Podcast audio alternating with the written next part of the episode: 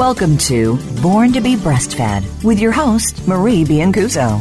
Our program aims to help you bust through the breastfeeding myths and ensure you and your baby enjoy the breastfeeding journey. Over the next hour, we'll help you figure out how to overcome the obstacles you might encounter and how to incorporate breastfeeding into your busy life. Now, here is your host, Marie Biancuzzo. Hi, everyone. I'm Marie Biancuzzo. I'm your host for Born to be Breastfed, where every week we look at the facts, the fiction, and beyond for, guess what? Breastfeeding and beyond. And today I'm very fortunate to have with me Shannon McKenney Schubert. Shannon, welcome to the show. Hi, Marie. Thanks so much for having me. Well, we are very interested. I am very interested. I'm sure I speak on behalf of my uh, listening audience as well. But we really want to dig into this. But let me just uh, kind of give you a little intro so that everybody knows about you. Shannon McKenney Schubert believes in the power of women's leadership. She envisions a future where breastfeeding women are at the forefront of decision making in business, law, politics, education, healthcare, and everywhere in between. Now, that's a big bill to fill. In her capacity as executive director of the Michigan Breastfeeding Network, she's cultivating this, this leadership and working to catalyze system level changes that influence breastfeeding outcomes. She's earned her master's degree in public health management and policy from the University of Michigan, and she has previously served as chief of staff for COEffective, WIC, and breastfeeding program coordinator for the CHASS Center, and the policy consultant for the, I hope I pronounced this correctly, Nemours Office of uh, Child Health Policy and Advocacy. Shannon, welcome to the show again. Thank you. And I, uh, Nemours is a word I always stumble over. Did I do it right? I've heard it said Nemours. Nemours, okay. Yeah. All righty. Well, I want to dig into this because Shannon is here to talk to us today about custody issues and breastfeeding. I think this is a really interesting topic because, as most of you know, if you've been following breastfeeding for any length of time, people sort of think of legislation as related to breastfeeding and nursing in public. Okay, great, got it. But legal protection has to do with more than just breastfeeding in public. And by the way, Shannon, before we get started this morning, I want to just clarify something. Somebody, I guess, made this comment on my blog or somewhere about it being legal to breastfeed in all 50 states now. And the emphasis was on the now or currently. Mm-hmm. That's sort of correct, but it's a little bit misleading. It has never been illegal to breastfeed in the United States in public. It's just that there have been certain states that have had a specific law that protects a woman's right. So I want everybody to understand it isn't illegal anywhere in the US. It never has been. But now, yes, every state has a law that makes it legal for the woman to breast that that makes that gives her the right, if you will, uh, to breastfeed.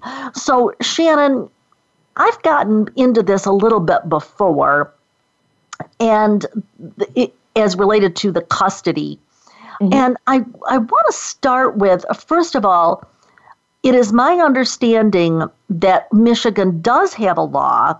So tell us what does the law say in Michigan about child custody? Yeah, sure. So in Michigan, um, as part of the Child Custody Act of 1970, there is a specific section on parenting time, and I'm actually going to read it to you because um, I think the yes. legalese here is important. It says the court may consider the following factors when determining the frequency, duration, and type of parenting time to be granted. And then there's a couple notes, and section B says whether the child is a nursing child less than six months of age or less than one year of age if the child receives substantial nutrition through nursing. Mm, that's very interesting. There's uh, like a whole ton of questions that come to my mind, but one one is I know where they're going with that bit with the substantial. Mm-hmm. However, what is substantial to me might not be substantial to you and might not sure. be substantial to the courts. So how does sure. that work? Right. No, that's a great point. And I think that I look at this and it's it's a little silly. I mean, it's like two sentences and I'm like if I were to go to this with my red pen, I would see lots of issues, you know, with this word here, this word there. And so like for example, it says may consider. So it doesn't say that the court has to consider. It says the court may consider.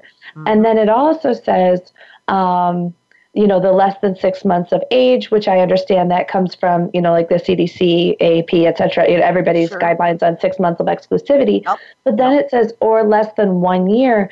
And really, that doesn't align with WHO guidelines of two years. And really, right. at the Michigan Breastfeeding Network, we use that as our standard as the two years or the natural age of weaning from the World Health Organization. And then the third thing and I mean, just to not belabor the point too much, because there's more than this. But the third thing that really stands out to me is substantial nutrition. Yeah. Um, because breastfeeding, as you know very well, is not just about nutrition. And Absolutely. so, what you know, when you're looking at substantial, that word substantial bugs me too, but also just nutrition. Like, why is that the piece that we really are um, basing this on? If we know that breastfeeding is so much more when you think of the antibodies and also the emotional development that comes from breastfeeding. So you know, it's Shannon, interesting the way it's worded. Ages ago, I was in involved in the. Um, well, I guess it wasn't all that many ages ago, but I certainly was a founding member of the United States Breastfeeding Committee. Mm-hmm. And one day we had some special guest who came and was talking about, I can't remember what. But anyway, they said that they were starting a new program, and A was for this, and B was for that, and C was for the other thing. And somebody said, Well, wait a minute. I would like to see B for breastfeeding. And he said, No, no, no. We're going to put the breastfeeding under F for food. Mm. And we all just kind of cringed because yeah. this is a major misconception in our society that, I mean, certainly human milk is food, unquestionably. We're not disputing that but it's so much more than food. Right. So that's, I, I would agree. Definitely that word may consider is a weasel word. Mm-hmm. well, as an author myself, it's one of my favorite words. You know, right? Thus and such may happen. sure. um, but there's there's this emphasis on certainly the nutrition, the substantial, and also there was another one there that bothered you and bothered me. What was it now? The less than one year of the age. less than one year. Mm-hmm. Okay, so Shannon, I'm going to be totally ignorant here, and I'm going to say, well, Shannon, I don't really care what the World Health Organization says because here in the United States, we're just going to pay attention to what the CDC, the Centers for Disease Control, say, and mm-hmm. what the American Academy of Pediatrics says. So we don't really care about this World Health Organization thing. How mm-hmm. would you respond to that? You know, that's a good question. I would say um, a couple things. I think the first point on that is that that's fine. I mean, we still need to get, we're not, we're nowhere near either here in the United States when you're looking at breastfeeding outcomes. Right. So if we were to get all of our babies to breastfeeding for a year, like what a win. And I would certainly take that win. Um, at the Michigan Breastfeeding Network, we like to push towards that two year one because, with the World Health Organization because of the additional um, emotional development that happens in that time and also the development of the um, disease prevention.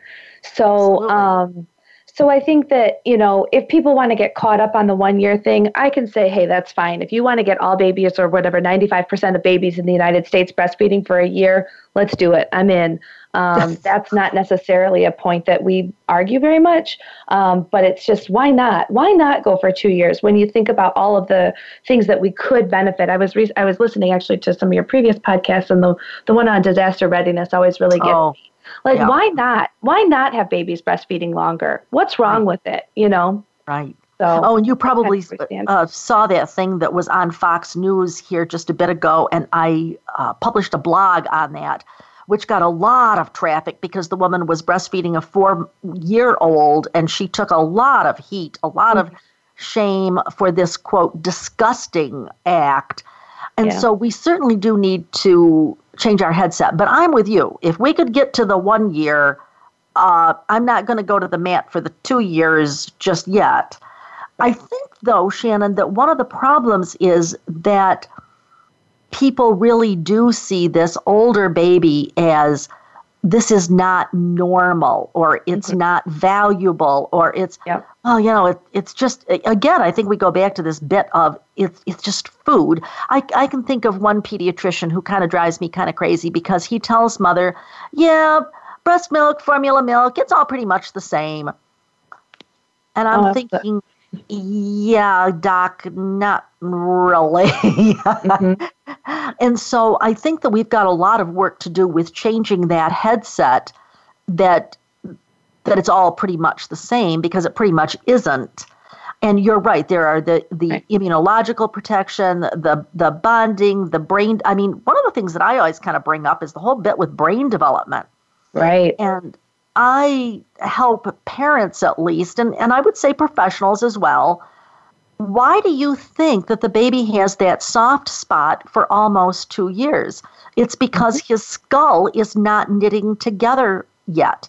And the reason his skull is not knitting together yet is that he is still growing the volume of his brain. And hello, the best way to grow a human brain is with human milk. So I contend that if they've still got that uh, that brain growing in volume, then yeah, put the best thing in there to grow the brain for heaven's sakes. Oh, don't get right. me going. So it sounds like you and I could go on this topic for hours. I, I, yeah, I'm thinking. Oh, I'm sure she still has some more to say. Uh, so, Shannon, I know that it's going to take more than a couple of minutes here, uh, and we've only got a couple of minutes left, really a little bit less than a couple of minutes uh, in this segment, but that's okay. We can uh, go later. It, when you think about the improvements that need to be made for the current law or the current policy, what would you identify as the number one priority? And then we'll talk more on the other side of the break about some other things. Oh gosh, number one priority. Um, I would say that um,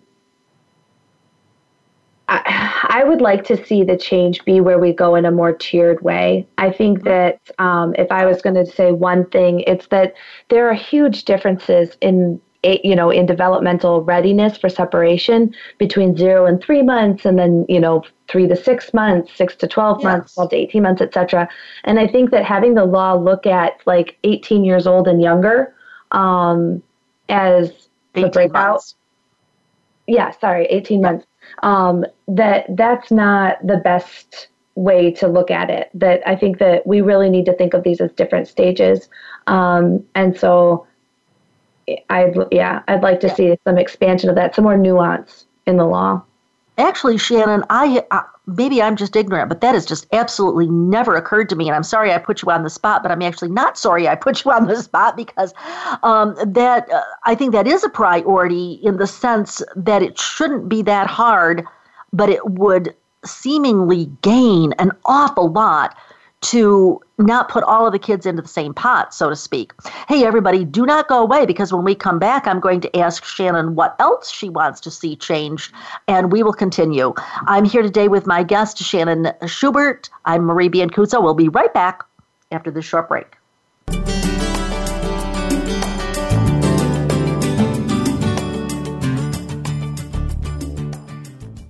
Become our friend on Facebook. Post your thoughts about our shows and network on our timeline. Visit facebook.com forward slash voice America.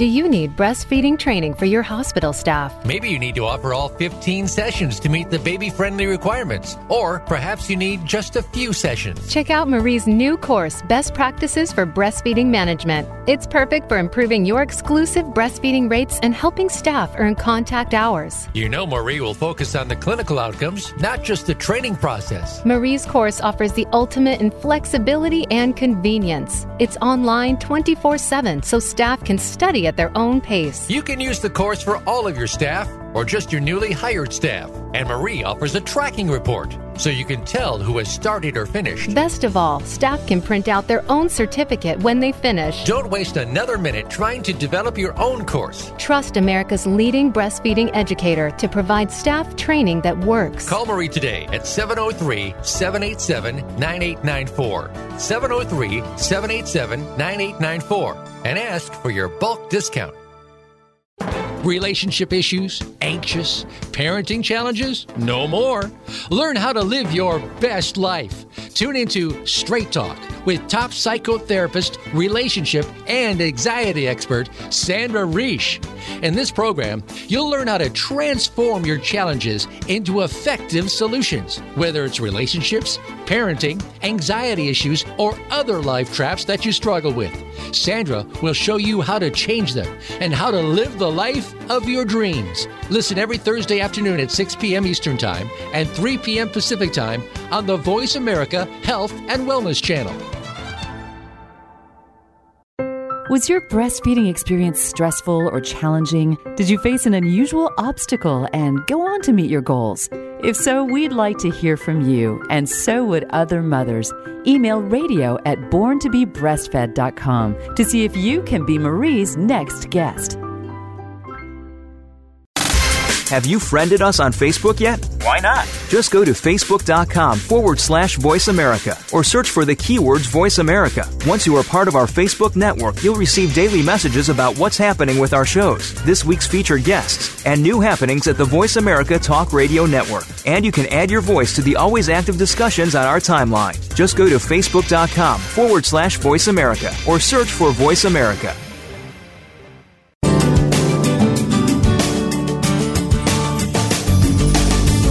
You're listening to Born to be Breastfed. To reach Marie Biancuzzo or her guest on today's program, please call 1 866 472 5792.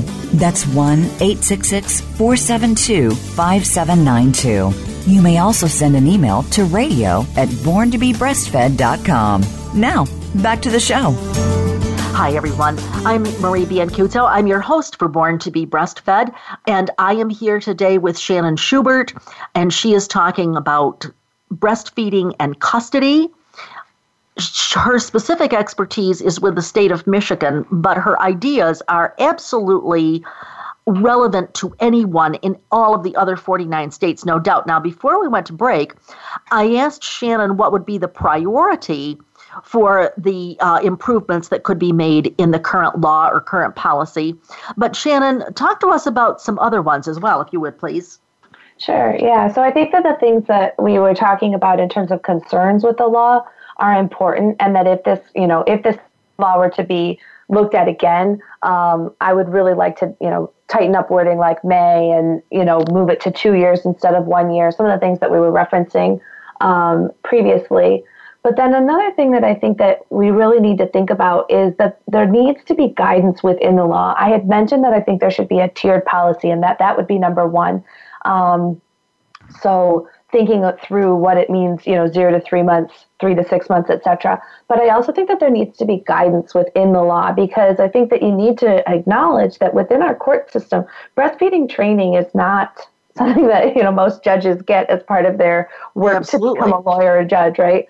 And so providing guidance and making it clear why this matters um, would be really helpful and relevant um, in these cases. And I wanted to circle back too to your point earlier about how um, many people, you know, see breastfeeding beyond a year as a detriment. We've actually had a case of that in Michigan where a mother was sent for psychological examination, and so was her child.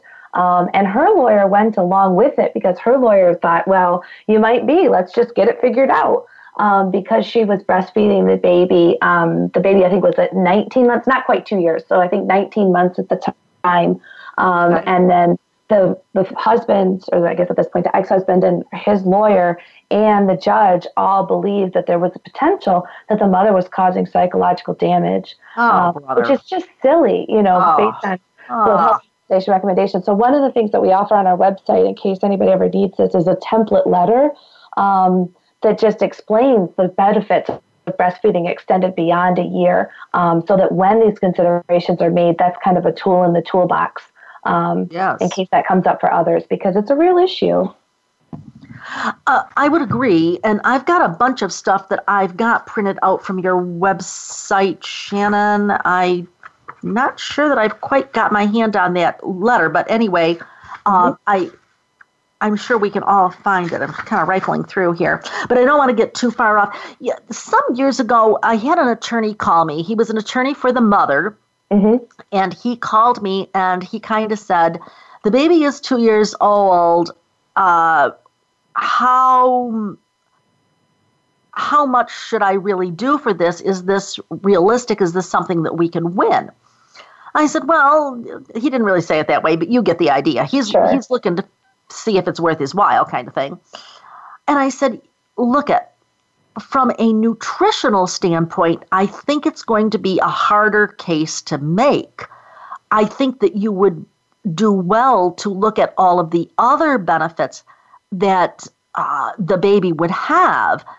And the reason I say that is, for instance, even I teach a comprehensive lactation course, as you probably know, mm-hmm. and I am astonished at the number of people who are getting their IBC or they're they're prepping for their IBCLC and do not know that the nutrient elements are different than the immunological met, uh, components, or, or at least can be discussed separately.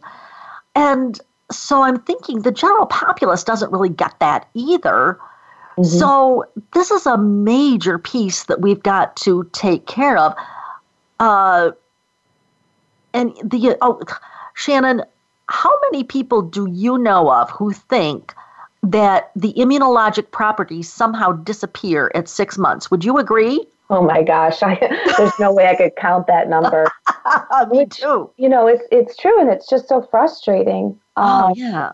Yeah, and also the emotional development. And that, you know, one of the things that we cite in our system changers guide and some of the other resources we offer is that a lot of people don't understand that, like, the period of time where these family transitions are happening are hard on everybody. You know, I think right. a lot of people in our society think, oh, babies are so flexible, babies adjust, whatever, they can handle it and they don't understand that like the, the process of the family separation is hard on baby. And Absolutely. one of the things that you can do to support baby during this transition is the continuation of breastfeeding.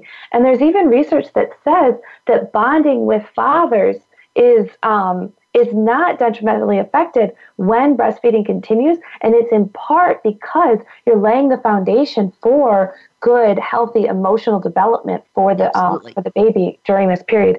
So really you know, it's even in father's best interest um, or, or partner, it's even in the partner's best interest to let the breastfeeding relationship continue um, when you're thinking about long term development and bonding and emotional stability for the baby. Uh, I would totally, totally agree. But, but, of course, you're kind of preaching to the choir here. But yeah. Sure. So, so Shannon, uh, well, actually, just one other thing I want to add. When I'm having a bad day, I want my comfort food and essentially the baby is getting his comfort food, so to speak. Um, talk to us a little bit about these child custody arrangements because I have talked with parents where there's just all sorts of complicated, goofy stuff that has been suggested, some of which isn't even practical. Tell us a little bit about what you've seen and what you'd like to see. Yeah, sure. So I think there's two things to respond to that. One is the state of Indiana has actually released a. Um, I'm going to pull it up just to make sure I say the right terms. They offer Indiana parenting time guidelines, and it's from Indiana Rules of the Court. Um, and it was just recently completed. This was it was published as late as January of 2017, and they offer ways of looking at that zero to three, three to six, six to 12 month breakout in a nice. way that gives you, you know, hourly breakouts of how much a baby can handle. And when you think you, you know, if you read this like as an IBCLC, you look at that and be like, oh yeah, that's what a baby can handle based on how frequently they need access to the breast. Um, so I think that the I really look to that Indiana parenting time guidelines, even though it's you know not law in Michigan. If people really are interested in what to do healthfully for a baby, they yes. uh, there's is a great blueprint for how to do this.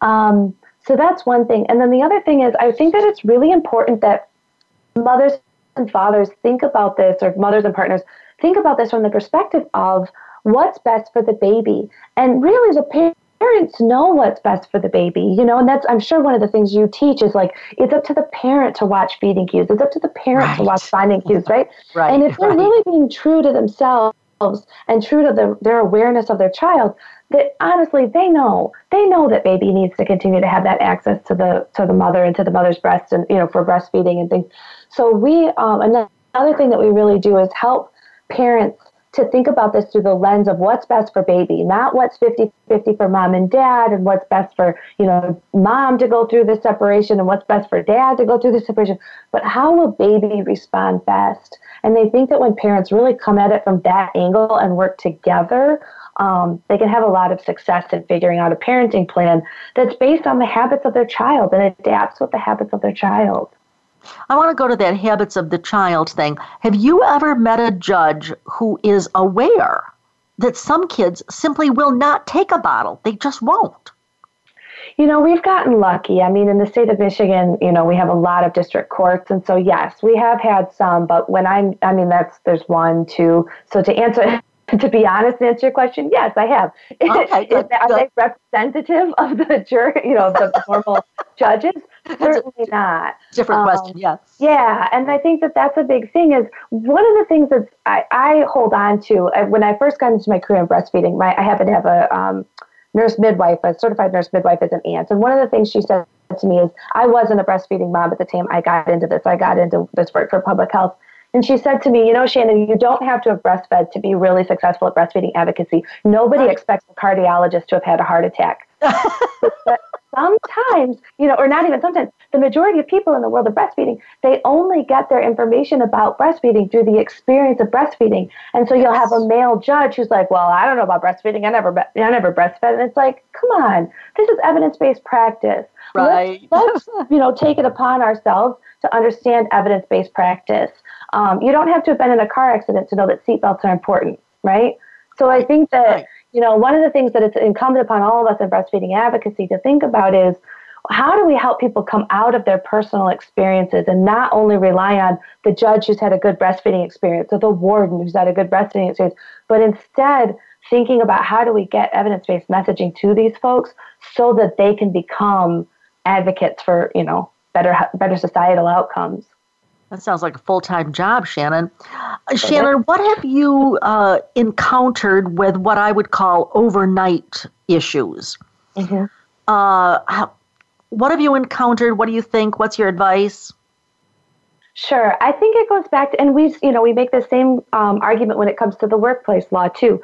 This is not a permanent issue. The breastfeeding relationship is, you know, two, three, however many years that the child of the child's life. This is not permanent. It's very, very short term in the grand scheme of things. And so, yes, overnights at the beginning, you know, right. The father probably won't get overnights with the baby, um, especially if it's a, you know, a young zero to three, three to six kind of issue there because the baby is does need the mother during overnights. Um, and again, this comes back to parents having a reasonable conversation about what's best for the baby. Because if you're honest with yourselves, you know what's best for the baby is access to the breast in the in nights. Um, and we know that you know safe sleep guidelines and you know all of the evidence-based practice around overnights are you know the the need for Sure. the baby to access mother in the nighttime. And, and I'm So, just um, thinking the father shouldn't want a baby who's awake at night looking for it.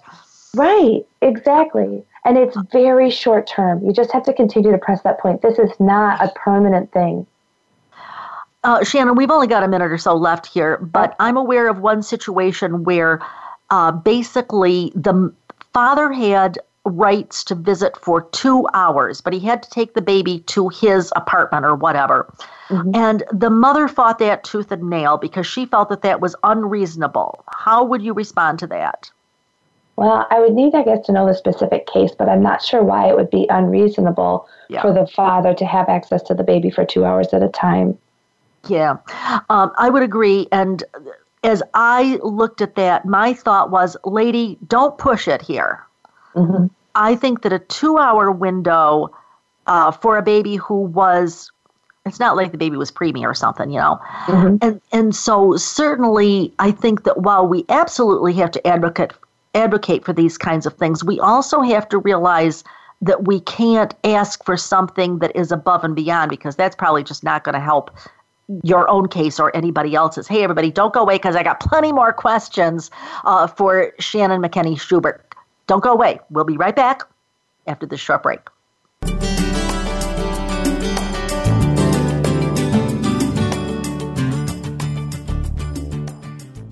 Become our friend on Facebook. Post your thoughts about our shows and network on our timeline. Visit facebook.com forward slash voice America.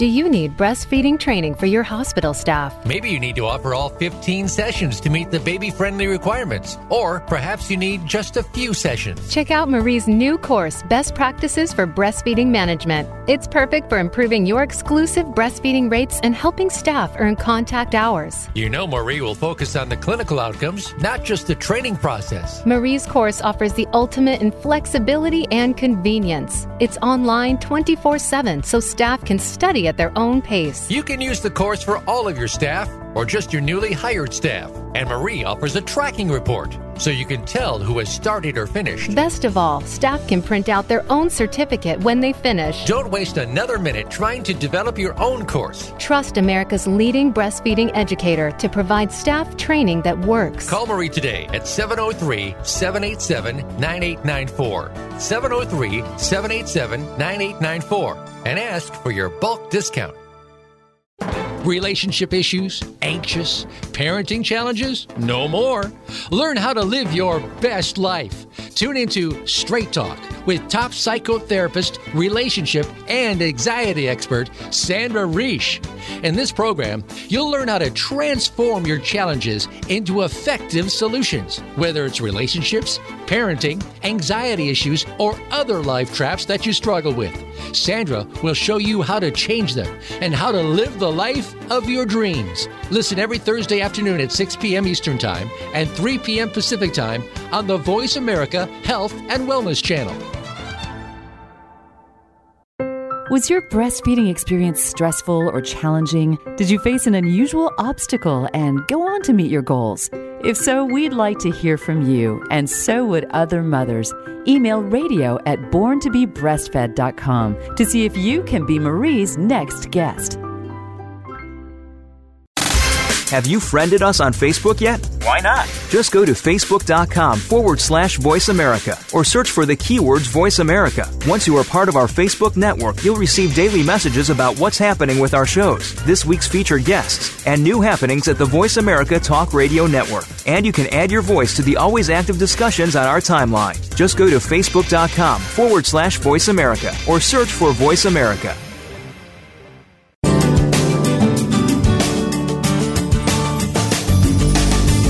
You're listening to Born to be Breastfed.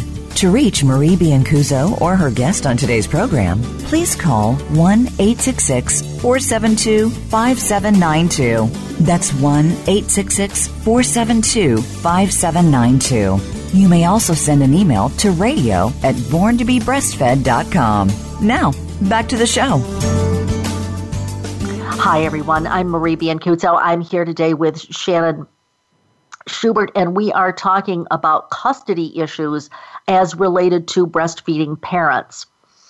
So, you mentioned this earlier, Shannon, but I want you to pick up on it, please, about giving information to the courts. And you're absolutely right. A cardiologist should not have had to have a, car- a heart attack. And as the great Dr. Lawrence told me many years ago, she said, You wouldn't visit a a doctor who'd had a lobotomy in order to have your brain surgery. so indeed, yep. they they should not have to have breastfed themselves. But on the whole, would you say that the courts are resistant to breastfeeding information or they're open to it? How would you characterize that? Well, I think that, you know, one thing I need to acknowledge is I mean, I'm working in breastfeeding advocacy and people aren't necessarily coming to us when things are going well. So my sure. perception may sure. be skewed, but it does appear as though we're in a space right now um, where breastfeeding is seen as an additional challenge. It's an additional burden. It's kind of a roll your eyes, one more thing you have to deal with. Yep. Um, and so, you know, it's sort of an uphill battle. And oftentimes, breastfeeding is seen as like a weapon that the mom brings out Um, yeah. Just yeah. And I think that, you know, we really, some, and not to get us going again, because I think you and I could go on this for hours, but uh, this is a formula company thing, right? Where there's this conversation about like any type of feeding is good enough, or, you know, or why not just give the baby a bottle, or, you know, there's been really effective marketing to make it seem as though there isn't a difference between bre- feeding at the breast and yeah. other types of feeding. Good, and so, um, that's something you know it's really an uphill battle for us and it doesn't help when the culturally we are where we are where there's this false equivalence between breastfeeding and bottle feeding so especially with artificial milk yeah i think that you really kind of nailed this with um, their perception so then I realize you're in advocacy. That means that your view is, as you easily admitted to, perhaps a little skewed, but on the whole, would you say that there is resistance, or would you say they're still they roll their eyes, but they're still listening? Um, I would say in our, uh, you know, in our experience, there is active resistance about this because, okay. it, like I was saying, there is just it's just seen as one more thing, and divorce is messy, and one yep. more thing in divorce um, is not looked favorably upon. Yeah, I'm thinking there have been fights about who gets the uh, frequent flyer miles, for heaven's sakes. mm-hmm. So you're right. This is seen very much as a weapon that the mother brings out. So I guess that would make me question do you have interactions with fathers, Shannon? And if so, how do you handle those? Um, yeah, great question. So the Michigan Breastfeeding Network really we work in the bit um, in the sphere of supporting other um, providers and stakeholders to support families directly. So we, you know, offer kind of statewide tools. So I have stories. I have a lot of stories that we've collected um, from folks in the field who are doing some of this work. And I one of the things that we've learned a lot about is dads don't know dads don't know how much of an impact they can have on a successful breastfeeding relationship and how important uh, a successful breastfeeding relationship is for the long term health of their child. And so we come across a lot of dads, um, you know, in these stories that are very angry at mom, right? That's why divorce happens. There's anger, it's messy, right. etc. And when they when you go to them and say, right, but this isn't about mom, this is about baby, there's an automatic softening of like, oh, and I want to do the best for my child. What's that? And so for us, there's a lot of work to do in just edu- educating dads and helping them to understand the impacts of these decisions on their child. Yes, yes. And, and by the way, that gives me a good out for saying a few months ago, I interviewed Amy Wright Glenn and our show was on the unsupportive spouse. And she talked a lot about how this impact is, huge. And uh, I've known women, and you probably have known women who uh, have gotten a divorce because breastfeeding was um, a point of contention in their marriage. Now, mm-hmm. in truth, it's probably just a symptom of something a whole lot deeper. But right. nonetheless, I can really see this coming out in divorce court uh, big time. So, how can courts play a role in actually supporting breastfeeding? And along with that, I'm eager to ask you do you think that women judges are more sympathetic? Ooh, that's a loaded question.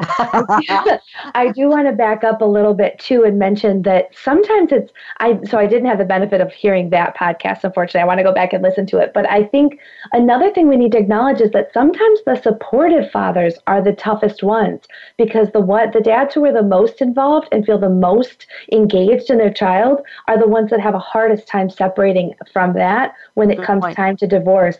And so that's why there is such an opportunity with education is because the good dad wants to be a great dad, right? Even in this, right. you know, divorce right. um, thing. So anyway, I just wanted to kind of lift that up as also a, a piece we need to acknowledge.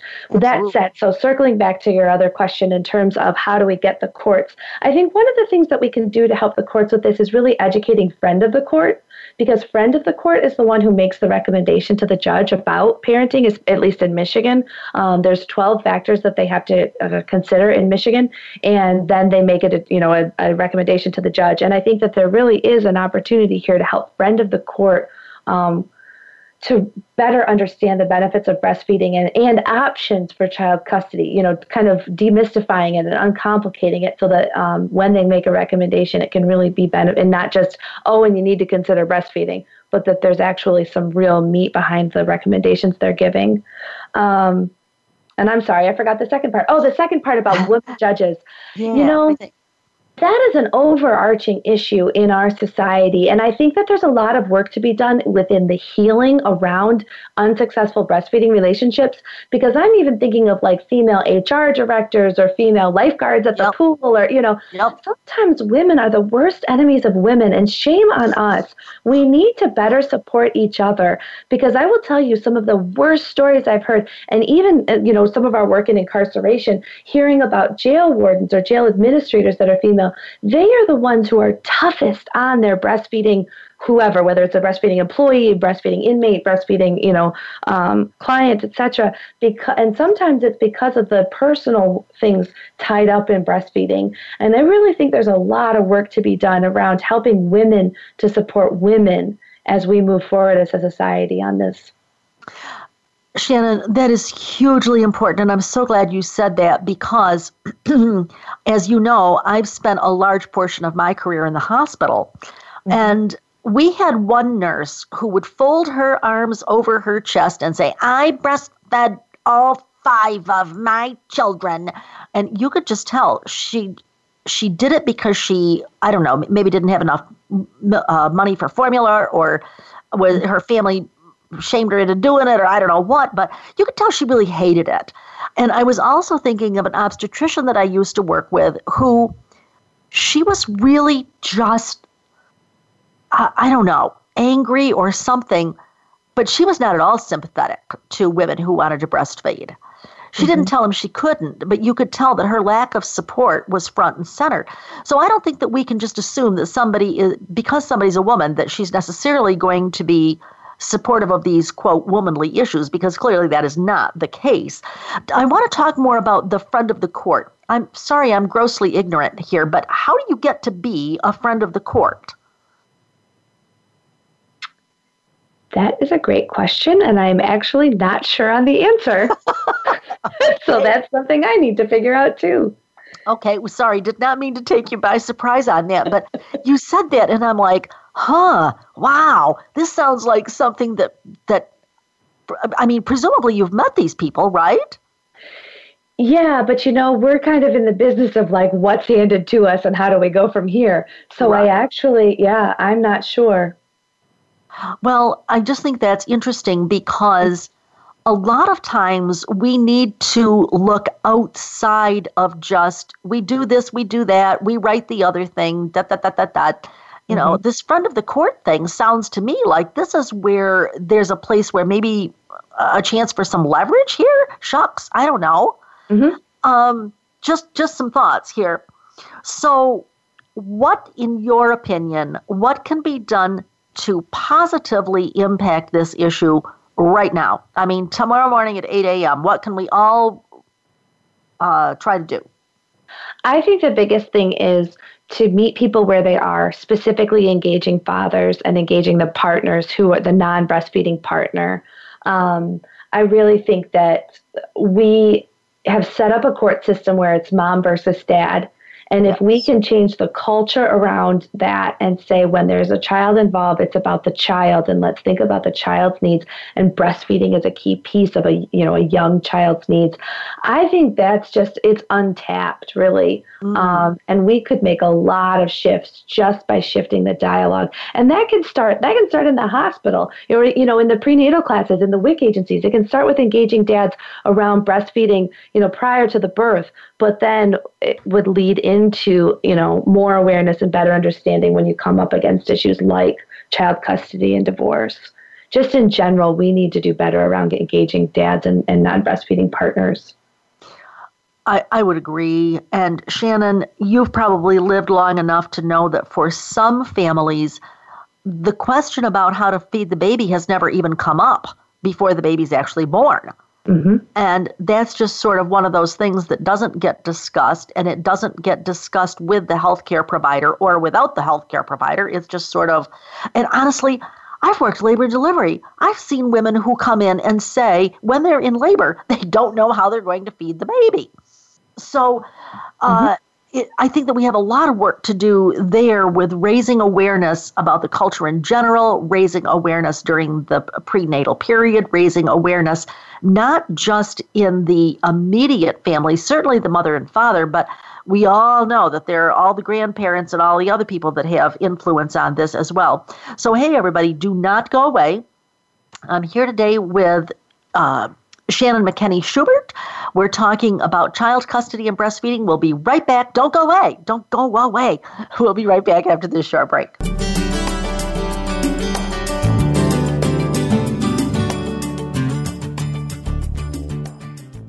Become our friend on Facebook. Post your thoughts about our shows and network on our timeline. Visit facebook.com forward slash voice America.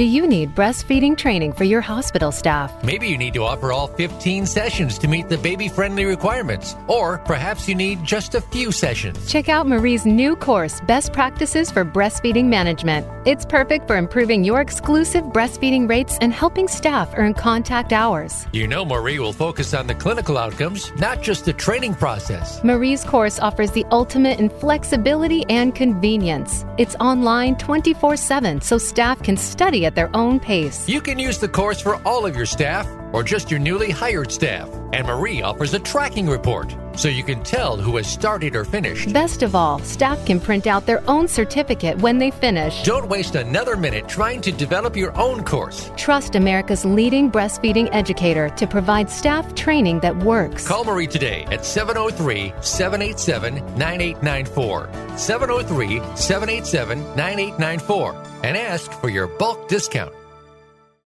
Relationship issues? Anxious? Parenting challenges? No more. Learn how to live your best life. Tune into Straight Talk with top psychotherapist, relationship, and anxiety expert Sandra Reish.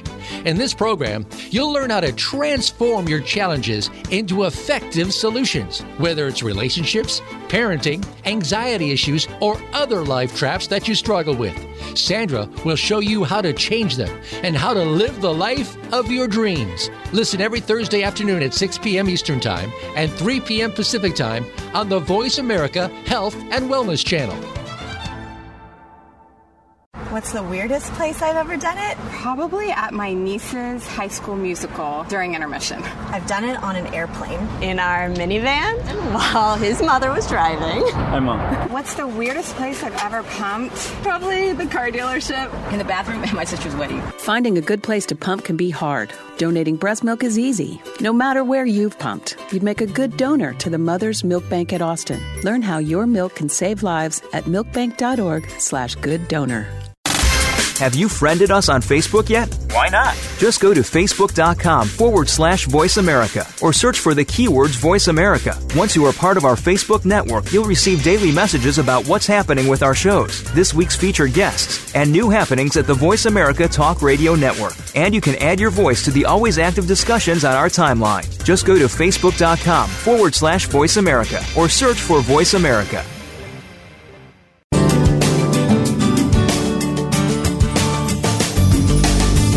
You're listening to Born to be Breastfed. To reach Marie Biancuzzo or her guest on today's program, please call 1 866 472 5792.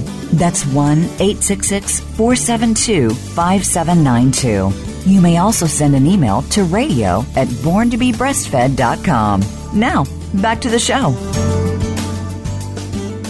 Hi, everyone. I'm Marie Biancuzzo.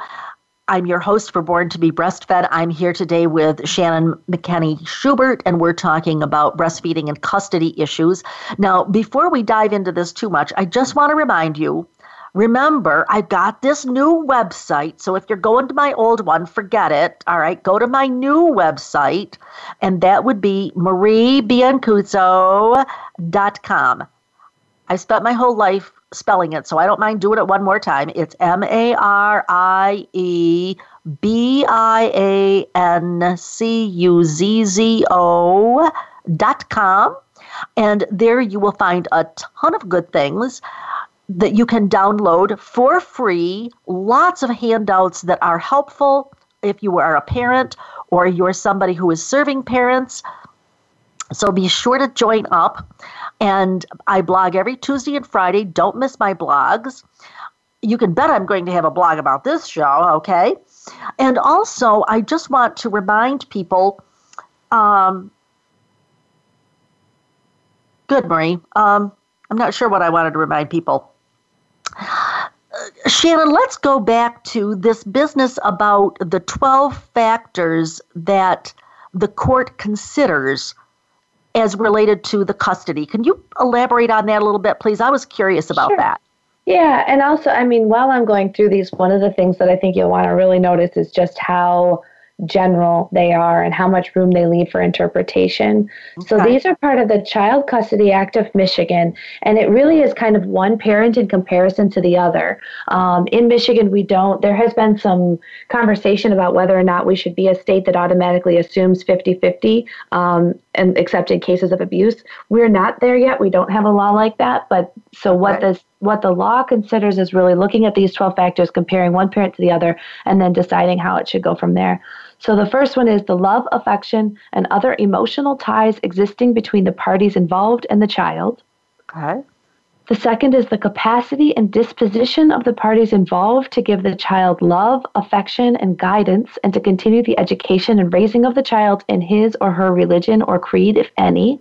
Ooh, okay the capacity and disposition of the parties involved to provide the child with food, clothing, and medical care or other remedial care recognized under the laws of this state in place of medical care and other material needs. Food is interesting, but there's a big theme on the child. Keep going. Yep. The length of time the child has lived in a stable, satisfactory environment and the desirability of maintaining continuity.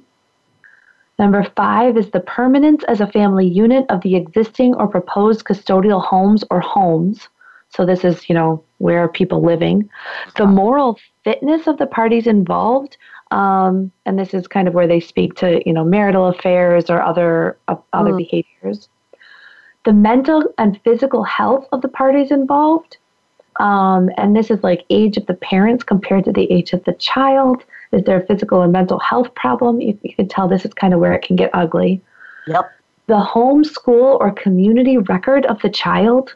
So, like, who better encourages and influences um, influences attendance at school? Who goes to conferences? Who's helpful for completing school assignments? This is older kid stuff, you know. Sure, sure. The reasonable preference of the child. Um, in this, there's been you know cases as young as eight years old where a child has influenced where they would go. Um, the will number 10 is the willingness and ability of each of the parties to facilitate and encourage a close and continuing parent-child relationship between the child and the other parent or the child and the parents. Um, so who best cooperates with the schedule? Do they, you know, just one parent criticize the other in front of the child? That kind of stuff. Number 11 is domestic violence, regardless of whether the violence was directed against or witnessed by the child. Okay. And then number 12 is any other factors considered by the court to be relevant to a particular child custody mm. dispute. Ding, ding, ding, ding, ding. Number right. 12 gives you an in there, doesn't it? Right. Yeah, I'm thinking though, Shannon, there's a whole lot of subjective stuff in those 12 points. Mm-hmm. And the food issue, the closeness issue, all of that Oh, wow. Um, I can see where that could get muddy. Yes? Mm-hmm. Well, and you know, you want to, there should be some flexibility in the law, of course. You know, every family is different and you want that sort of thing. But that's where the piece about when you have flexibility in the law, combined with an uninformed law, lawyer, uninformed judge, uninformed friend of the court, etc., it can really put moms in a difficult position when it comes to child custody relationships. And when you look at some of the folks who are really, you know, they get frustrated that women get, you know, larger percentages of the um, physical custody and those sorts of things, it still doesn't take into consideration the breastfeeding relationship. So even if a woman is to be awarded, you know, 60% or, you know, father gets every other weekend or whatever, that still, if you have a child younger than three months or younger than six months, that still can pose really difficult hurdles in a breastfeeding relationship. Absolutely. Oh, wow. Uh, I noticed that on your site, you mm-hmm. have said that friend of the court is a court appointed mediator that is brought in by the court to help the parents make decisions about custody, parenting time, and medical and child support. They make recommendations to the judge and make sure the parents obey the court orders and help the parents to settle disputes during and after their case. So, for those of you who are listening, I did put Shannon on the spot. She was very gracious, but uh, neither one of us know what the qualifications are it, it, or even if there are any qualifications criteria or whatever. But the reason I bring this up again is not to beat a dead horse, but rather to say I think this is just a huge opportunity for educating friends of the court, as as Shannon said earlier. But I think that point really needs to be underlined. So Shannon, I we've only got a couple of minutes left here, but uh, what else is the Michigan Breastfeeding uh, Network working on at this point? Yeah, thank you for asking that. So, the Michigan Breastfeeding Network really takes as foundational that 81% of um, Michigan mothers initiate breastfeeding. And so there's this idea of like, you know, do moms want this and should they be educated more and how do we convince more moms to breastfeed? And and our response to that really is listen, people, 81% of moms do want this. And we know this because they're trying, and that's CDC data. And so what we really are working on is changing the systems that make it so that the breastfeeding rates don't fall off a cliff the way that they do when you're looking at the six months exclusivity and, and duration rates that we'd like to see. How do we set up systems so that women can continue to do this thing that they obviously want to do. And so, um, and I would be remiss if I didn't say that there clearly are obvious, you know, racial and ethnic disparities in those initiation oh, sure. rates. But oh, sure. even, to, you know, whatever race or, or ethnicity you're looking at, there is a clear majority of women who initiate breastfeeding. So we're looking at um, changing outcomes and changing the systems that influence breastfeeding in public. We call that anytime, anywhere, workplace, child care, maternity care, um, disaster readiness, incarceration, child custody, and then jury duty. Um, oh, yeah. To oh. make it, oh, ahead. Shannon, I'm going to have to be nice to you so that you can come back and talk about jury duty because I definitely want to talk about that as well. Um, I would love it. Yeah, it's a huge issue. It is. Oh, it is. It absolutely is. And before we t- cut out today, I want to alert everybody that the Michigan Breastfeeding uh, uh, Network has a bunch of things on their site. The one that I'm looking at is roadblock toolkits. But Shannon, if you would please tell us where we can find you and uh, all of the wonderful resources that you have, not just this. Sure. So if you go to mibreast, www.mibreastfeeding.org, um, you'll see what the Michigan Breastfeeding Network does generally. If you specifically want to get to these campaigns and some of the places where we're trying to change the systems that impact breastfeeding outcomes, it's www.mibreastfeeding.org slash campaigns. That is all of them excellent. There. Excellent, because I know that there are there's really some very good reading here everybody will learn something, I'm very sure, because I learned a thing or two that I didn't know, and I'm very sure that everybody else will. So it's very much worth your while, whether you are a health advocate or a lactation consultant or a nurse or a parent or a divorcing parent or whatever you are. There is plenty of stuff here that I think that you would be really very interested to read. Uh, thank you so much. Thank you, Shannon Schubert. Thank you for coming on the show today. Very, very glad that you could be with us today. It was my pleasure. Thank you. Thank you, everyone, for coming. Without you, we would not have a show. And if you found this podcast valuable, will you please tell your friends? Don't keep it a secret. Tell them where they can find us, and that every week I will be here to dispel the myths, clarify the facts, bring the issue to the forefront, and help you to take charge of your own breastfeeding and birthing experience. In the meanwhile, remember your baby was born to be breastfed.